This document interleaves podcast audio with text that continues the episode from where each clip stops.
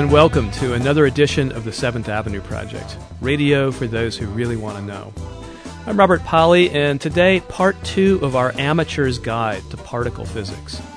Last week, we introduced the so called Standard Model of particle physics, which summarizes most of what scientists know about things down there at the subatomic level. And as we learned, Standard Model is a deceptively bland name for what is, in fact, a monumental and staggeringly imaginative set of ideas. We contemplated some of its marvels in our last show, and we're going to delve even deeper today.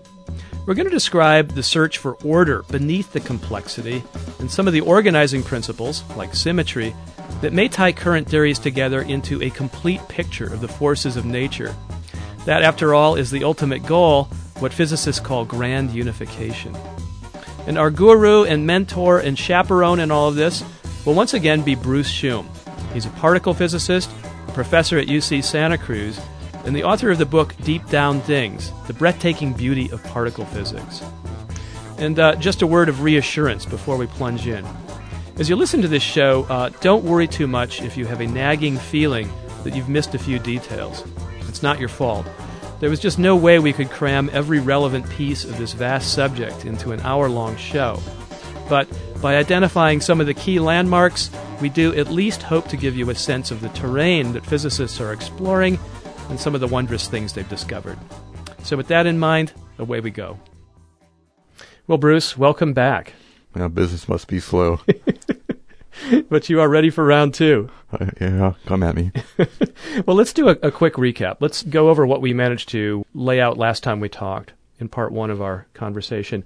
Um, we managed to establish that particle physics has identified a bunch of particles, 20 or so uh, fundamental indivisible particles, at least as far as we know, that make up other particles that in turn make up the that, world we see. That make up and hold together. That make particles. up and hold together. Yeah. Uh, and they come in two, you know, major classes, fermions and bosons. Fermions make up matter and bosons transmit forces, right? Yes. Then we have fields, which is sort of the way these forces are distributed across space. That's right. That's sort of the cumulative effect of these exchanges of bosons. Right. That would be the fields. Right. Okay. So uh, now let's let's put things in motion. Let's talk a bit about how these particles interact. Now we said last week that two fermions, that is matter particles, and uh, just to remind listeners that uh, fermions include things like electrons, which we're we're all quite familiar with, and quarks, which make up protons and neutrons, and these are the stuff of matter. Uh, when they interact with each other, um, seemingly repel each other or attract each other, what's really going on there is they're exchanging these other particles called bosons, which carry the force. And I'm reminded that your book has a really nice uh, metaphor of what this looks like. It involves two ice skaters standing facing each other on their skates. That's right. And one of them tosses a heavy object, let's say uh, a concrete block, to the other one. right? Yeah, thanks a lot, but sure, yeah. now, what's going to happen when one ice skater facing the other tosses a, this heavy object over? Well, what happens if you're on ice skates and you throw something heavy in one direction? You go in the other direction. You're pushing against that object That's that you're right. throwing. Yeah. Yes, exactly. So you go backwards. That's right. There's no friction to hold you there. So when that block goes in one direction, you go in the other. Now, if you've engineered things correctly, then it's going to be uh, hurling over towards your partner, who is going to catch that, and of course they're going to receive the energy momentum really of that block and go in the other direction. Now, if you're watching this from up on a hill somewhere, you don't see the block because it happens to say to be the same color as the ice. It looks like, you know, the tosser without any visible way of, of, of making contact has repelled the tossee. So, uh, in a way, these uh, these two skaters are like, say, two electrons whose because they have the same charge, negative, are repelling each other. But what's really happened is something has sort of transpired between the two of them, which is this third object, a boson, that is the thing that got tossed. That's right. Now, if we really wanted to make it realistic, that, that boson didn't come from nowhere. It, it sort of was emitted by one particle toward the other, right? Yes, So- that's right. So could we have the, the skater A coughing up the uh, concrete block, throwing it at the other skater who swallows it? Yeah, well, that, that's right. I mean, it's um, it's a property of uh, quantum field theory, um, advanced quantum mechanics that involves special relativity, that you can create particles and destroy them, and uh, so that's what you're actually doing. It's not the concrete block is not a perfect metaphor because a concrete block is hard to hard to destroy. But in the case of the electrons that are repelling each other, the photon is created at a point that's occupied at one point in time by that electron, and then goes on its merry way, and then is received and destroyed Mm. by the receiving object. And in, in, in the formal theory, we have creation and annihilation operators that, that, that handle the mathematics of that for us. Great. Well, well, now that we've made things nice and simple with our, our metaphor of one skater throwing an object to another one and both of them thus being pushed away from each other, um, I'm thinking back to something you said in our last conversation, which is that particles really are waves until they interact with each other. So, am I right in thinking that most of the time they are just these ripples with a kind of ill defined border spreading out through space? And only when these ripples sort of come together in a certain way do we have what looks like a, a real particle interaction. Well, it's not that they come together in a certain way. It's just that the rippliness, the wave function, is modified by an interaction that recasts the object in, in a different way, in, in, in, a, in a way that, if you do it right, uh, is a way that manifests more as a particle than a, than a wave. Okay. And if you do it wrong or the other way, uh, then it would manifest more as a as a distributed wave than as a localized particle. Hmm. Well, my picture of the point at which particles interact again is based on my um, my original billiard ball idea. Two particles on a collision course, you know, aimed right at each other, smack together, and uh, and something ensues. But they're delocalized waves before they smack together. So, what's a collision course in that case? What is it that makes this interaction happen? Well, you know that the quantum mechanicist's favorite word is, is probable, probably I should say, and so uh, you know it's just a question of probability. You have these waves that are that are not localized. If you typically you would prepare a beam uh, if you're doing an experiment uh, where the particles in it would be delocalized at the scale of a millimeter, but the size of these particles after you're actually going to hit them is a very small fraction of even the proton's radius. And so the chances that particle A and, in beam A and particle B and beam B are going to hit each other is very small. Mm. It's just, uh, but every once in a while, it does happen. And the way you make it happen more often is not by getting in there and directing them at each other more carefully, but just by putting a lot of particles in beam A and a lot of particles in beam B and just hoping for the best. So these wave functions have in them a probability variable. And you can look at that and say, here's here's the probability that, that they will bump into something, interact with something in this part of space. Well, uh, I mean, to say they have within them a probability, it doesn't go far enough. That's exactly what's waving in quantum mechanics is the probability, probability density Uh-huh. um, uh, of the particles, or actually the, the complex square root of the probability density. So that's what quantum mechanics is. Uh, first and foremost, is en- encapsulating the probabilistic nature of nature, if you will, in in a, a waving formalism that allows us to uh, incorporate both the wave and particle-like natures of, of matter.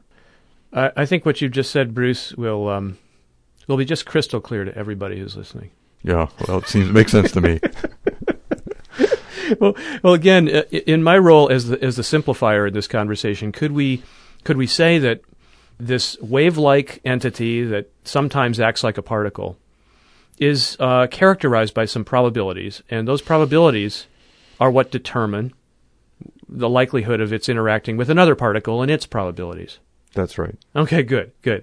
Uh, and and the the equation that, um, if I'm not mistaken, uh, that that sort of lays all this out is is the Schrodinger equation. And its cousins. And but its that's right. It's and the Schrodinger-like equations that accompany it as you develop the theory a little further. But let's just say, for the sake of uh, simplicity, yes, the, the the wave equation. And I have read that the the Schrodinger equation is um, the master equation of quantum mechanics. In fact, that it tells you exactly what you need to know, all the stuff you need to know about all the particles in the, in the universe. And um, you even have a, a version of the Schrodinger equation in your book, and I'm, I've looked at it, and it's pretty simple. There's a little tiny bit of calculus in it, but otherwise, only a, a handful of terms. Uh, it's pretty short.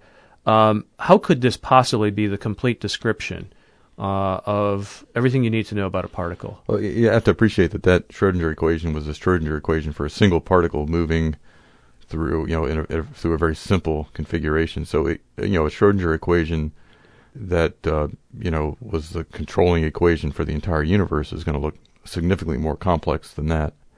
But it, it's not it's not the Schrodinger equation that tells us everything about the universe. It's the solutions to the Schrodinger equation.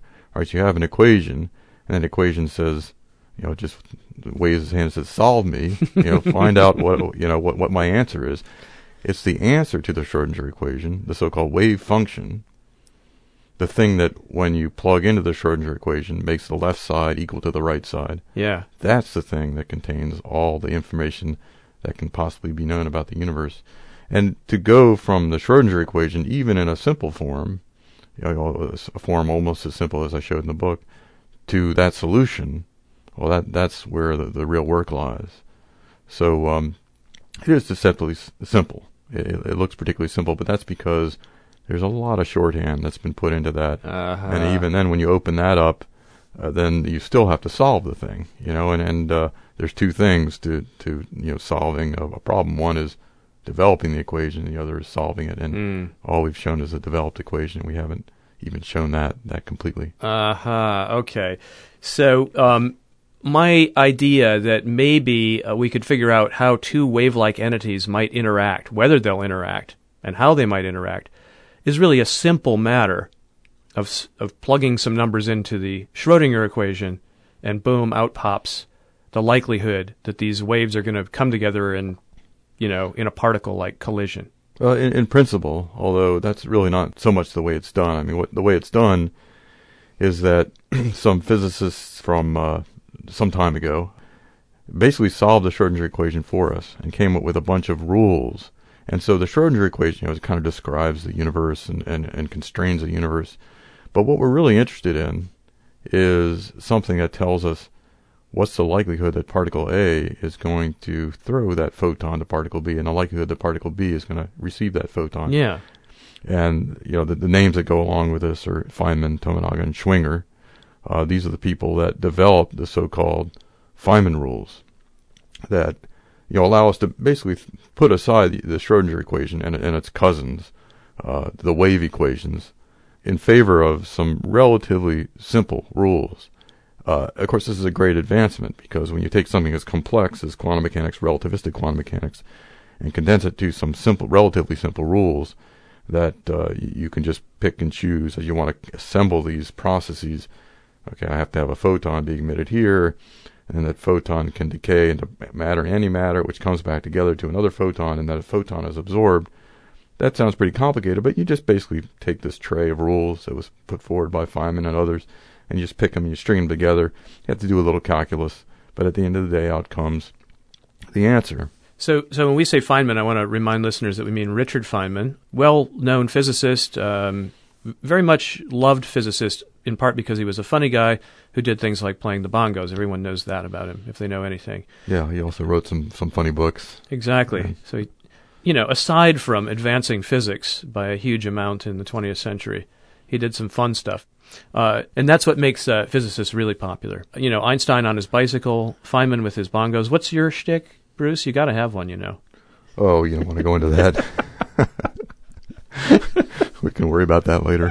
well, so Feynman gave us this kind of recipe for figuring out how and when uh, particles will interact. Um, and he also had these cool little drawings that uh, I guess made it simple to conceptualize called Feynman diagrams. That's right. Th- these drawings are just what we've been talking about. Drawings where you have a particle A emitting uh, some wavy thing, photon, and being absorbed by particle B. They, they just do nothing more than draw out the geometry of that process. And once you've drawn that, then the Feynman rules come in and tell you how to get the answers from that drawing.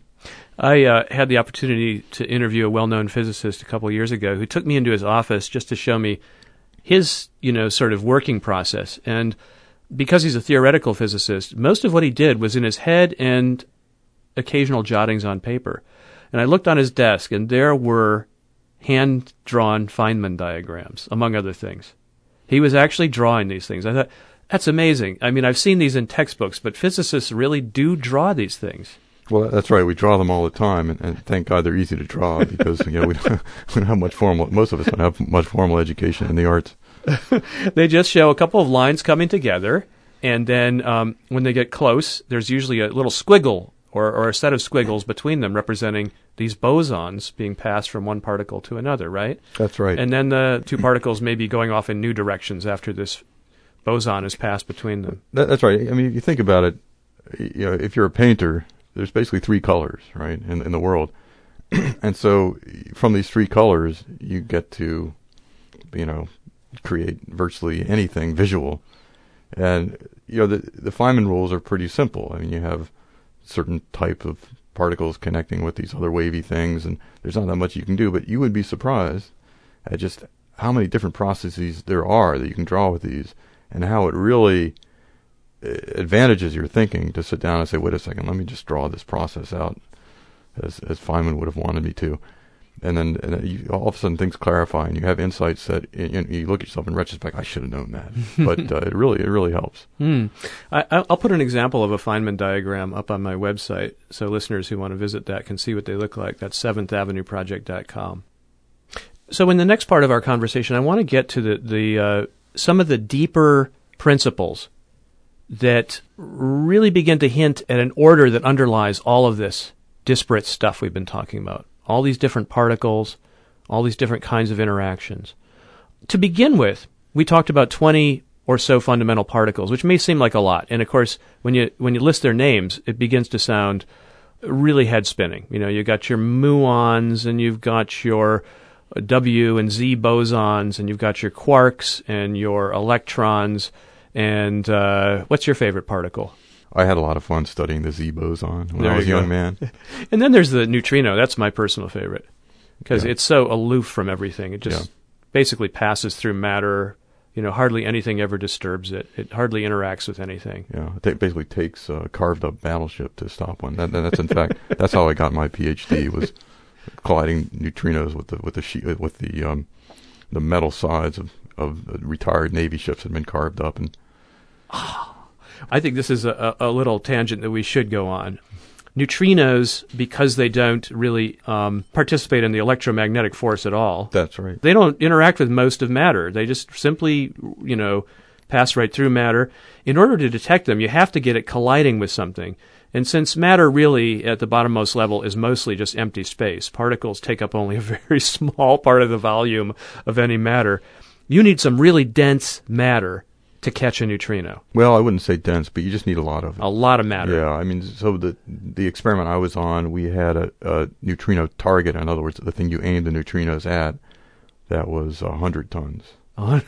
so and it was literally a chunk of a battleship hull. Well, it was it was uh yeah it was, it was uh, what, what's the word not shielding but the uh, you know the stuff you put on the outside of the battleship and to make the outside of the ship the armor. Yeah, armor. Yeah, that's right. Uh, basically, it, it, was just carved up into ten foot by ten foot sections. We just stacked these up and put some sort of uh, particle detectors in between them, and just ran out of the room and hoped the neutrinos would, would collide. Was this at Fermilab?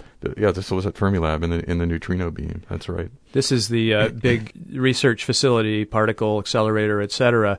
In uh, Illinois, um, you were at the University of Chicago as a grad student, so that's the the the facility you that's would have right. used. Yeah, that's right. So, so did you catch your neutrino? we caught a few. Yeah, we caught enough for me to get the heck out of there. um, but the thing about neutrinos is that the more energy they have, the more likely they are to interact. And that's kind of unique with these neutrinos. we were actually in, a, in the comfortable range of having about one in a million interact in our target. But if you take the neutrinos that are low energy, the ones that come from the sun, which you know it's it's very interesting to look at those because they tell us about the sun.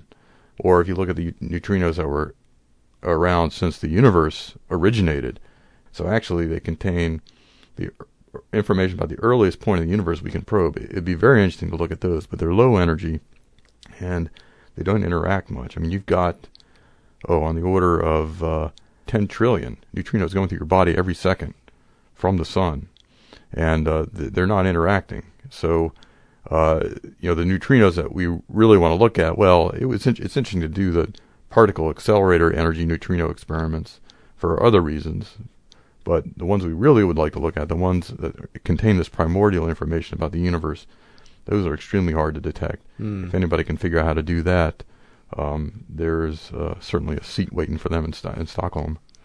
Take a lot of battleships, I imagine. Well, you can't do it that way. um, yes, you have to be a little more clever. That's right. but uh, we do have all these particles, as I say, you know, a, a virtual uh, bestiary of particles, and and all that may sound pretty wild and uh, and chaotic to people, but in fact, there are some. If you look closely, there are some commonalities and some correspondences among these particles. For instance, um, fermions and bosons, these two major classes of particles. Um, all fermions have what's called half integer spin, right?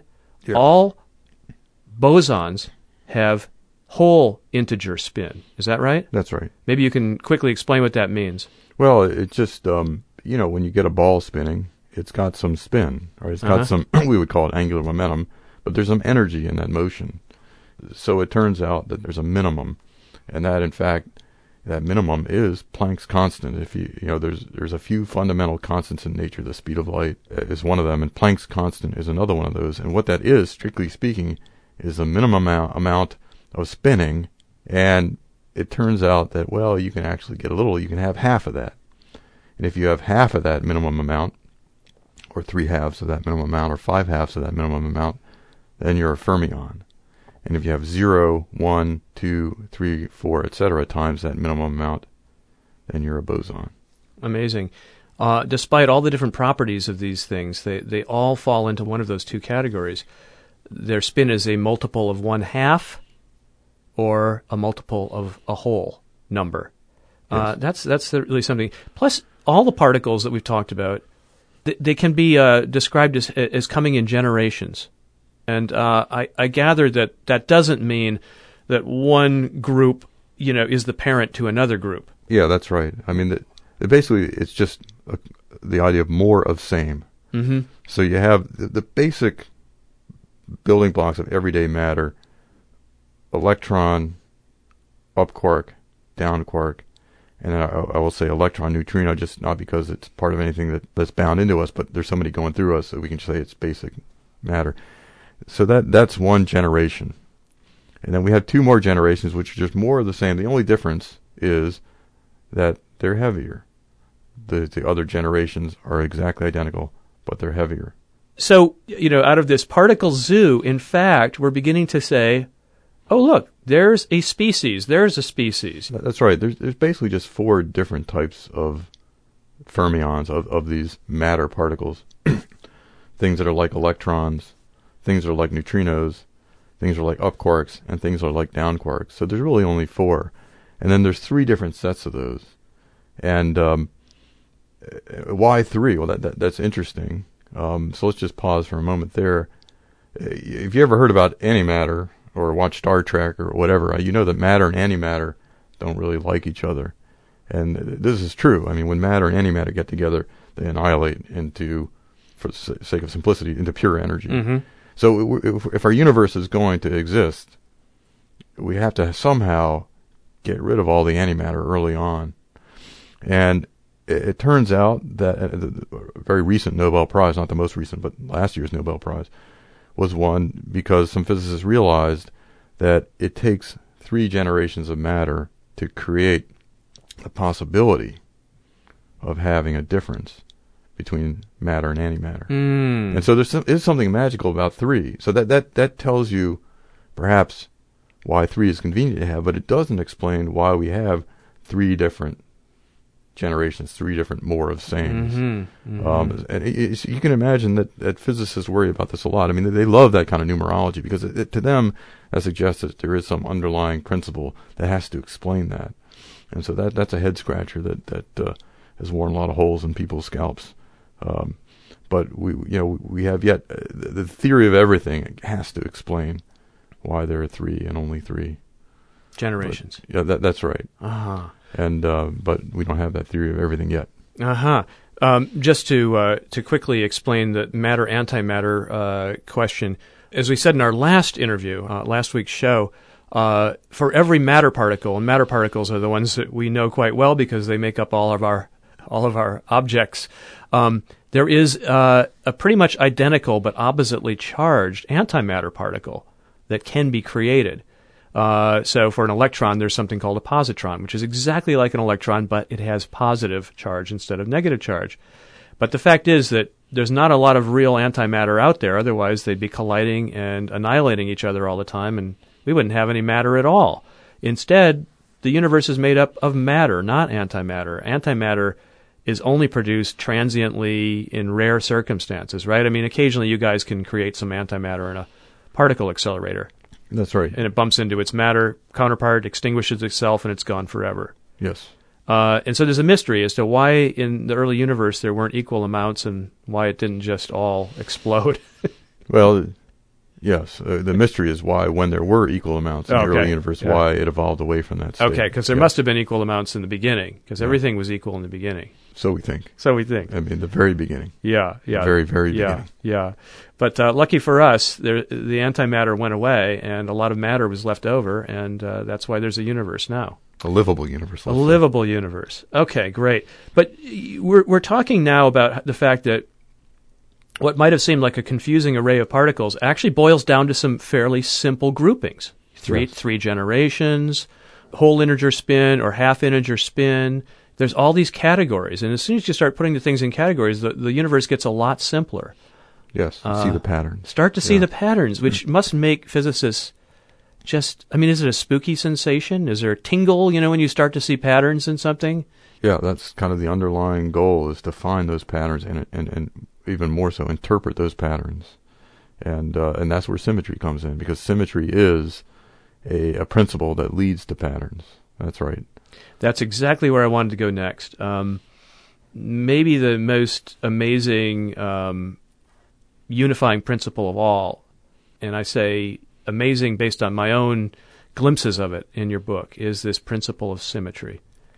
Now, when I, as a layperson, think of symmetry, my my idea is a thing is the same on one side as it is on the other. Yeah. You know, the object is symmetrical if its left and right sides are I- identical. A sphere is symmetrical around a point. You can rotate it in any way you want, and it pretty much is the same. Yeah, we li- we like to it. think a little more of the, of the sphere here Yeah. because the sphere you can rotate it by any amount in any of three d- directions Yeah. or around any of three axes, and it still looks the same. Mhm. So, you know, the, with a mirror image, it's either flipped or not flipped. But with with a sphere, it's continuous. You can rotate a little bit around one axis or a lot around that axis.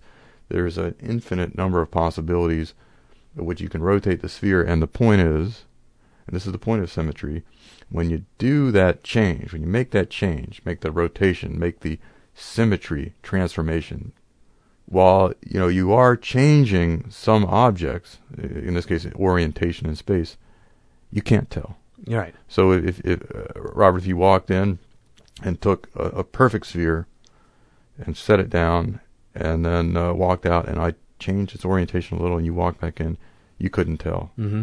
And so that the symmetry is a principle of finding the things that don't matter and taking that not matteringness and figuring out how that matters. Uh-huh. So within that conundrum lies uh, uh, a lot of a lot of beautiful mathematics and um, some material and concepts that we're going to struggle with here to, to, to get across, but we'll do our best. Well, where is the symmetry in the particle zoo that we've been talking about? So the, the symmetry of the sphere we talked about, that's a symmetry in everyday three three dimensional space. mm-hmm.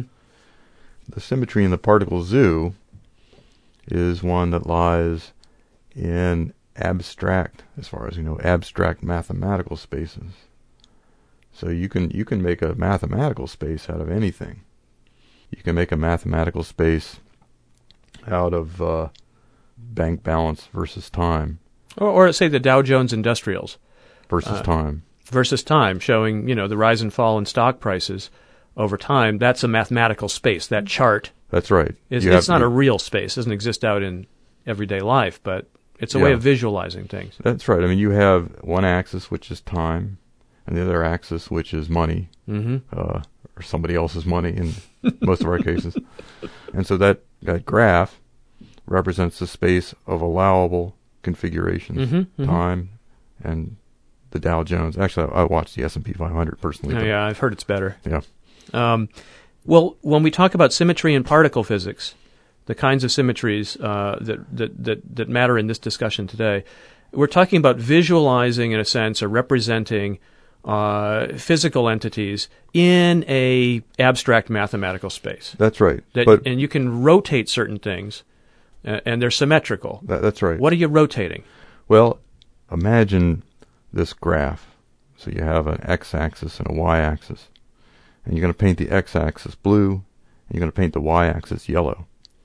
Then you can exchange the yellow and the blue by rotating by 90 degrees this axis. Mm-hmm. And so what we're doing is exchanging the properties of matter. Okay, so the, the one axis would be uh, your quark has a certain property, which would be, say, it's an up quark. And the other, other axis would be your quark having a different property, which would be a down quark. And the, the symmetry transformation, the operation, the rotation, would be to take that and rotate it so all down quarks become up quarks, and all up quarks become down quarks. Mm-hmm. So if I take an object that's composed of two thirds up quarks and one third down quarks, it's going to have a certain energy holding it together. And if I change all the up quarks to down quarks and vice versa, it's going to be now two thirds down and one third up. It's going to have the same energy to hold it together. That's a symmetry principle. Yeah. It says if I change one thing into another, it doesn't matter. Mm-hmm. Uh, plain and simple. That's a symmetry principle. And by the way, up and down quarks are just two varieties of quark. That, that's right. Yeah. But up and down quarks make neutrons and protons. We're much more familiar with them. Let's just talk about neutrons and protons, and that, that's really what we're talking about. Mm-hmm. So let, let's say that um, you have four neutrons and three protons. And you can instead look at four protons and three neutrons. Same number of neutrons plus protons, seven. And what you see is that they're basically the same nucleus. In other words, both have the same amount of energy holding them together. That nuclear force, it doesn't care whether you're a neutron or a proton. That's a symmetry principle. Yeah. It says if I change one thing into another, it doesn't matter. Um, if I give you um, two dimes and a nickel, will you give me three nickels and a dime? Yeah, ac- yeah, that that that works out actually. Am I right in thinking that, you know, in a very crude way, that what you're describing are some rules of recombination and of, uh, of again, of exchange, where one group of things is the equivalent of another group of things. Six of one, half dozen of the other. yeah, doesn't make any difference. In some ways, it doesn't, right? In some ways, it doesn't. Um, so, what does this tell you about nature at, at the subatomic level? That amidst all these differences among particles are some connections. They're united by a kind of symmetry. Well, there, there's a number of answers to that question, but let, let, let's stay right on track and, and just continue to try to climb up this very steep uh, slope of, of gauge symmetry. That's a kind of symmetry that we're getting to. Yeah, that's right. So we want to apply the symmetry that we just talked about in a, in a, in a, in a certain way. And the first thing that it does is it gets you into deep trouble. And the way it gets you into deep trouble is the following. So I make this change, and I, I, I'm going to change my neutrons into protons and my protons into neutrons. hmm And I just do that, and all of a sudden everything has changed. And the whole world is different. I can look, and because I've changed all the neutrons and all the protons in the whole universe everywhere at once, hmm then I've got a symmetric situation where I have the same number of nucleons in, in the same order. It's just I've just changed neutrons for protons everywhere. And But isn't everything the same then? uh, yeah, everything's the same. The problem is this. The problem is that Einstein told you that you can't do that. You can't control the universe at one point at at some time and have anything to say about the universe at another point at the same time. Because that would mean that somehow you have to get information from point A to point B instantaneously And he said you can only do it at, at, the speed of light. at, at the fastest, at the speed of light. Speed of light at the fastest. That's right. So- So that's inconsistent. So, so Einstein said nothing can go faster than the speed of light. Yeah, uh, no no information can No be information. transmitted faster than the speed of light. Right. So it, it just it just struck physicists, a particular physicist, actually going back to Weyl in the 1930s, and and then later Yang and Mills, uh, just to put some names on this, that it's just inconsistent. The statement that the fact that the the strong force doesn't care whether you're a neutron or proton, it just doesn't make sense that um, that we require that to depend upon changing neutrons and protons everywhere in space at the same time. Mm-hmm. Because what's going on, on the left side of the nucleus can't know what's going on on the right side of the nucleus Mm-hmm. uh, Instantaneously. instantaneously. Yeah. But and yet the symmetry that we put up, that we set there, said you know, and, and we've confirmed in the laboratory, suggests that you know we have to change them all at once. If we've changed the left side but not the right side, then we get some, something completely different, and that's not going to work. Uh, in But- other words, for instance, uh, I'm not going to give you my two dimes and a nickel until you've given me your uh, equivalent in five nickels. But you're not going to give me your five nickels till I've given you my two dimes and a nickel. Yeah, I mean, yeah, that's right. You can look at it that way. I mean, uh, We're stuck. yeah, that's right. And so that that just didn't seem fair to, to these people, Weyl and Yang and Mills. And and so they, they looked at, at what you have to do, and it turned out in order to make that fair, you have to take things and change them a little. And so let, let's change what. So let's imagine you have a particle floating around in space just on its on its own. You're just out in the vacuum. This neutron is just floating out there, and you want to change it into a proton, and we want to say that the universe, writ large, the whole universe is going to be unchanged if we change this neutron to a proton. But not only that, if if we say that okay, at this point in space we'll change neutrons or protons, but in that point in space we won't. And then the universe has to be unchanged. How do you make that work out? Well, the way you you, you make that work out, and uh, you're just completely putting all the details aside, you have to change things. And what you have to do is you have to change the Schrodinger equation in a way that is very interesting. It, it turns out that what you have to do is you have to introduce an interaction. You have to introduce a force into the equation. You have to introduce the possibility that there is a causative agent in the universe, which is to say, it's inconsistent with this theory to have a sterile universe. All right, let's see if we can sort of unpack this because uh, you have just tried to get your arms around in this this hopefully accessible conversation around one of the most profound insights in the history of physics. Is it fair to say? I, think so. Yeah. And that is that working your way through this idea of symmetry, where various kinds of subatomic particles are united by some symmetrical relationships, right?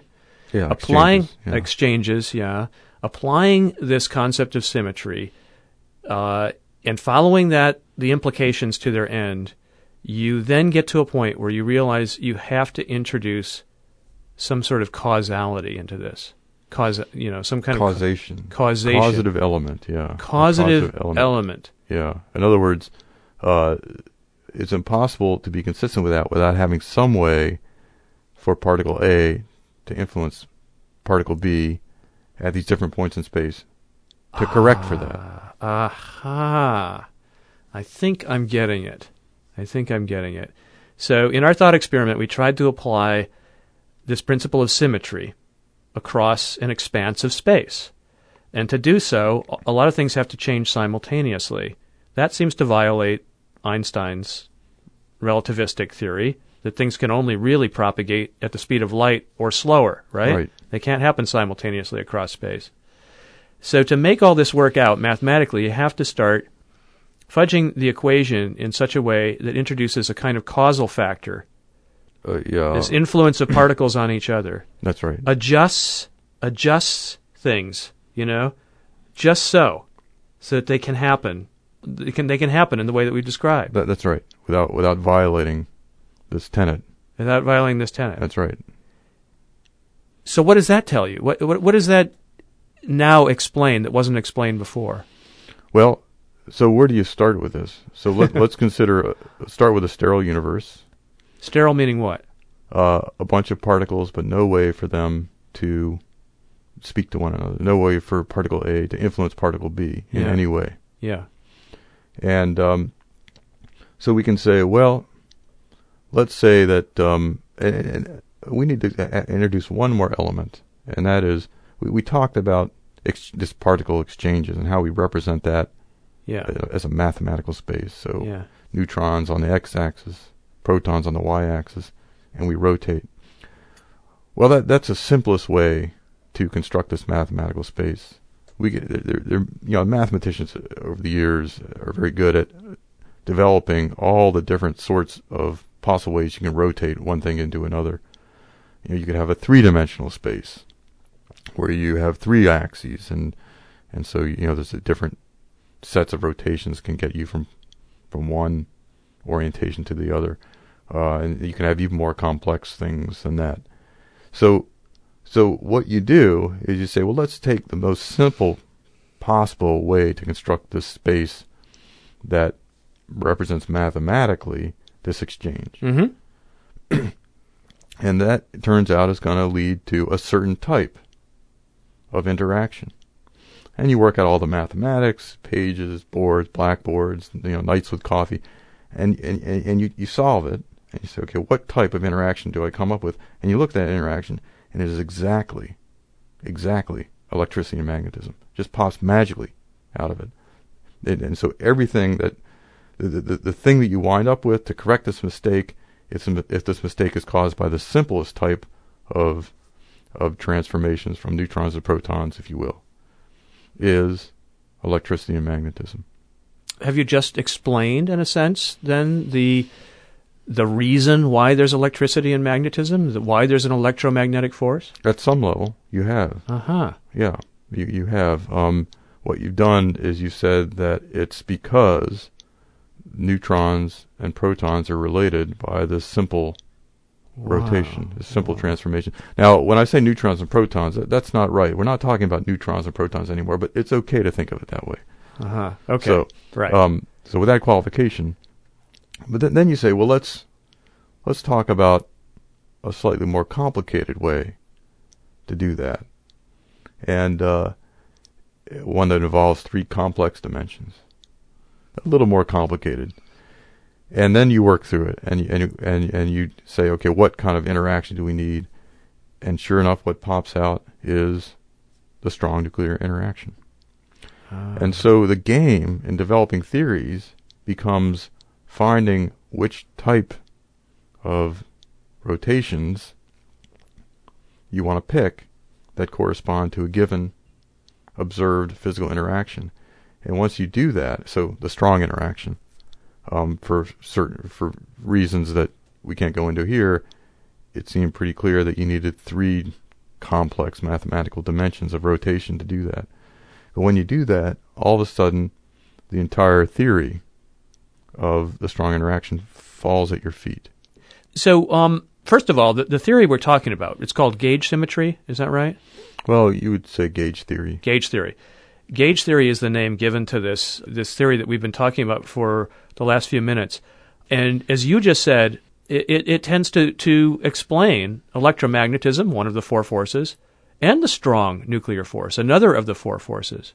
That, that's right. I mean, it, it it gives a more fundamental basis. It it describes them in terms of an organizing mathematical principle, which is what is the underlying exchange, the nature of the underlying exchange between, as we're saying, neutrons and protons. Is it, if it's very simple, if, if nature adhe- adheres to a very simple underlying exchange principle, then we would get something that looks like electromagnetism. Well, we see electromagnetism, so that Mhm. means nature hews to that principle. Yeah. Um, then there's a whole bunch of other principles, more complex principles. Um, the one that involves three complex dimensions. You can work it out, and you get the strong force. So nature hews also to that underlying principle. So for every f- new type of force that we want to think about, there's a new abstract space. So let, us cut to the chase. And the chase in, in, in physics is unification. That is, boiling all the stuff we've talked about down into some real concise single or small set of principles, right? Have we discovered it? Is it this symmetry at the bottom of everything out of which flows the electromagnetic force, the strong force, maybe also gravity and the uh, the weak nuclear force as well. Is that it? Is that uh, the No, holy grail? We we haven't discovered it yet because we have we have different spaces. Each of these we have one space where you Uh, okay. where you trans uh, transform these neutrons into it. protons. I got it. I got it. So, so, so it, it may be the same ma- set of mathematical techniques, but unfortunately, it doesn't all boil down to one space in which you can rotate things and give rise to all the phenomena we're talking about. Not yet. Not But yet. that's what we want to do is we want to understand the uber space. Uber Uh, space. You know, we want to see that there is an overlying space. I mean, think about think remember from last time we had the two-dimensional being Mm-hmm. uh, going around unwittingly in, th- in three dimensions. Yeah. Oh, so we can take that her two-dimensional space, and then we can add another dimension to it, and so her two-dimensional space is contained, and we would say embedded Mm-hmm. in three-dimensional space. Right. So now we've got the space that controls electricity and magnetism, and we've got the space that controls the strong force, and another space that controls the weak force, and maybe gravity. And we like to understand the overlying space in which all these spaces are embedded. Uh And so that's one approach, Uh huh. uh, maybe the best approach, most promising approach to unification. Find that over, uh, overlying space. And this would be unification within the standard model of particle physics. Well, no, you wouldn't call that the standard model because it it, it incorporates the standard model, Ah. just as relativity incorporates Newton's theory. Ah, I see. I see. So, so Bruce, if if um if theoreticians were able to come up with this mathematical space, I don't mean a physical space out there in the world, but I mean a a, a set of mathematical descriptions uh, that allow you to describe symmetrical principles behind all four forces of nature. Would physics be done? Would that be it? Well, would this type of physics be done? That would certainly um, be a crowning achievement. Uh, to test and probe that theory would take a good deal of time. So we would want to do that as well as possible. But conceivably, you would get to the point where you'd say, we've gone as far with this and we, we've developed a satisfying level of explanation and we also have reached the limit of our experimentation. And uh, it is quite conceivable. It could be that, uh, you know, I, I often wonder what this field will be like in 50 years because you're going to reach some point. You know, either going to get to that goal, which is looking uh, accessible since the, since the 70s, although at times more and at times less, or we're going to run out of our capability to provide new information. And um, you know, I, I think for anybody that's listening, that will not happen in our lifetimes, but perhaps not too long after. But that would be the grand unification that physicists have sought for so long. To have this unified symmetrical description of all the four forces. Yes, that's right. Although it's a little hard to imagine how gravity fits into Yeah. that, that picture. I know gravity is a huge problem, Mhm. which is why we have string theory and, and other theories as well competing uh, at this very point. Now, meanwhile, um, physicists such as yourself, as a matter of fact, are hard at work using the Large Hadron Collider, the giant particle accelerator, um, as we said in our last episode, uh, that straddles the border between France and Switzerland near Geneva, uh, that's been come online in the last couple of years. You're using it to look for new particles. Um, you are part of a group looking for dark matter particles. Yes, um, our, our group and many other groups Yeah. are looking for dark matter particles. So really, really, what we're looking for is supersymmetry, which is a promising way to sort of in, incorporate dark matter into a viable addition to the standard model. to the standard model. Starts on the standard model as a base, builds it up in a way that explains issues with the standard model, and at the same time incorporates dark matter. hmm And this is in no way in conflict with what we talked about a second ago as grand unification via uh, symmetry groups. Exactly the opposite. It is directly geared towards providing a description of unification of the forces, which there is some evidence for experimentally happening at very high energies. Supersymmetry provides a description that allows that unification to happen at those energies.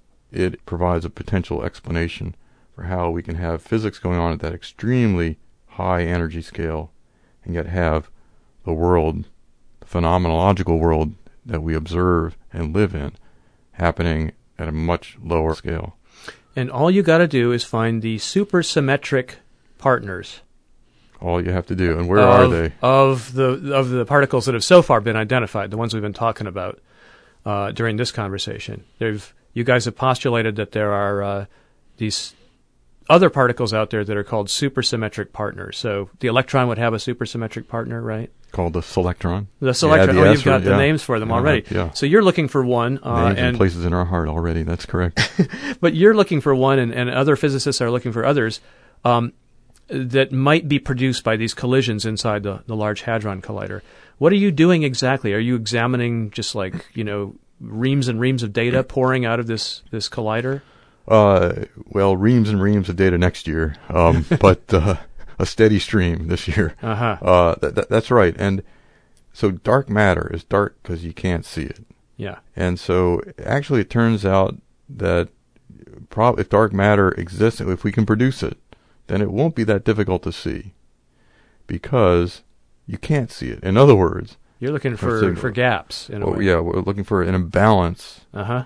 in the particles that fly out that indicates that there was something going off that we didn't see. So we spent a lot of time worrying about how well we can measure missing energy, just banging our head against that this morning. Mm. Are you taking just a huge volume of, of, of essentially numerical data that's being produced by the Yes. collider and putting it into computers? Uh, Th- that's right. I mean, what what we're looking at is a large, very large number of collisions, and uh, and so each collision produces a big splash in our detector, maybe many hundreds of kilobytes of data for each collision, and there are many, many, many collisions, and we have to sort through those and find the ones that are of interest. Luckily, this so-called missing energy signal is fairly easy to sort for. And in addition, the particular thing that we're looking for is missing energy associated with, and this is just spe- specific to our group, missing energy associated with very energetic photons. So you produce s- some supersymmetric particle, and it decays into a photon, and this dark matter particle called the gravitino, hypothetically. and I, that's what we're looking for. And I, I should clarify um, for people who don't know about dark matter. Dark matter is a type of matter that uh, cosmologists know is out there in the universe because galaxies are spinning much faster than they otherwise would be if they just consisted of visible matter, meaning stars, gas, and planets. There's some missing matter out there that's causing uh, galaxies to spin at a certain rate, and you can calculate that it's m- far more matter than is visible out there. This invisible matter accounts for what seventy-five percent of all the matter. Well, it's it's about uh, closer to ninety percent of all the matter, but um, only about forty percent of all the stuff. I know there's dark Yeah, energy right. out there as well, but we won't talk about that today. Uh, we keep opening doors that we don't have time to go through. Um, but dark matter is 90% roughly of all the matter in the universe, and we can't see it at all. So physicists have guessed that it's some new type of matter, some particle we haven't seen yet, and you're looking for uh, a possible particle that could Yeah. explain it. Yeah, Now, in addition to guys uh, looking for dark matter, uh, other physicists are using the Large Hadron Collider to look for something called the Higgs boson. Some people have called this the God particle. It's so important, apparently, uh, as as a missing piece of the Standard Model yeah. of particle physics. What hole does it fill in the in the Standard Model? Uh, it's a somewhat technical hole, um, so we uh, that we dug for ourselves. Uh, uh, this whole symmetry idea, gauge symmetry idea that I talked about, actually doesn't work. Oh no! So- don't tell me, Bruce. But it doesn't got- work because it only works if no particles have mass. But that's absurd because electrons have mass, protons have mass, etc. Yeah. So you have to work a little. You do that by introducing another field, another presence. You Uh-huh. know, fields, as we know, have particles associated with them, and the particle associated with this with this field, this presence. You know, you have electrons, photons, etc. You have this other one, and it's a field and it has its particle, and that's the Higgs boson. So this whole gauge theory thing is going Oh. to work to hold together. I think I think I understand what you're saying. the symmetry only works if particles don't have intrinsic mass. That's right. And so what you're trying to do is find a particle that causes them to have a parent mass. We find a field. A that field. causes them to have a parent mass. I got That's it. right. And fields have associated with them their quanta, Right. and the, the quanta that that you can produce, and that's that's the Higgs boson. Aha. I got it. But the Higgs boson is not such an outlier because um, it's uh, you know when we talk about extending the standard model, um, it's through the Higgs that we might get a, a clue of how that model is going to extend. Looking at the Higgs, seeing what its properties are, seeing if it does a complete job of generating masses or whether there are other Higgs-like particles that need to come in and play a role too, will be very important to understanding how to go from a self-consistent picture that explains some of nature to an overarching picture that explains all of nature. Well, let's see if by way of wrapping all this up and tying a bow on it, um, I can maybe uh, put this all in, in context. We've been talking mostly about the standard model. Now, you said that true unification would probably embed the standard model in a larger model, right? Uh, it would have to. The Yes. standard model just can't account for everything, the origin of all the forces and so on. That's right. So, standard model would live on, but it would only be part of a larger model. That's right. Uh, and this larger model may well include supersymmetry. Uh, it might include the Higgs field, which actually fits nicely into the standard model. yeah, the Higgs field is part of the standard Part of the model, standard but it might model. include a more complicated Higgs field. hmm a more complicated Higgs field. Uh, it would in- definitely have to include an account of gravity. So if we were to jump ahead, you know, 50 years or more, and unification has been achieved, and um, you know, there's nothing more to be figured out, the standard model would still be a very large part of this amazing edifice. Yes, that's right. Um, you know, as as I said before, I mean Newton's laws are not thrown out; they're embellished by Mhm. Einstein's relativity. Mm-hmm. The standard model, nobody ever talks about throwing the standard model out. They talk about embellishing it because the standard model works so well, and uh, it's been tested to high accuracy and shown to work within the realm, the energies Mm-hmm. that we expect it to work, but we Mhm. know that when we get to higher energies, when we get to large hadron collider energies and beyond, we the theory becomes inconsistent. mm-hmm. It's not self-consistent anymore. You can calculate particle interactions that have a probability of greater than one of Mhm. happening, and so something's falling apart. And so, you know, the, the Higgs is the simplest way to solve that problem, but it's not been discovered, and nobody knows whether the Higgs is really there. And so, um, we need to extend the standard model in some way. If the Higgs is there, that'll get us a little further. But uh, since the Higgs is, is essentially ad hoc, um, we'll, we'll need to keep working, even if we discover the Higgs. If it's not there, then there are other paths that we're going to need to pursue. But they will never throw out the standard model because the standard model, the symmetry principles that we've developed and turned into the description of the forces, those work. Those work at any energy, any process that we've tested so far. You know, I'm hoping for a little symmetry of my own um, between the models you've described as conceived by real physicists like you and the kind of boiled down and often metaphorical descriptions we've given in this radio show. I hope there's real symmetry there. Me too. Bruce, uh, you know, thanks so much for uh, putting this effort out, though. Uh, I think it's a really difficult thing to accomplish in radio, and uh, I think we've made a dent in it. Very good. I'm glad we did. And thanks again to Bruce Schumm, professor of physics at UC Santa Cruz. His book, which goes into a great deal more detail than we were able to in this program, is titled Deep Down Things The Breathtaking Beauty of Particle Physics.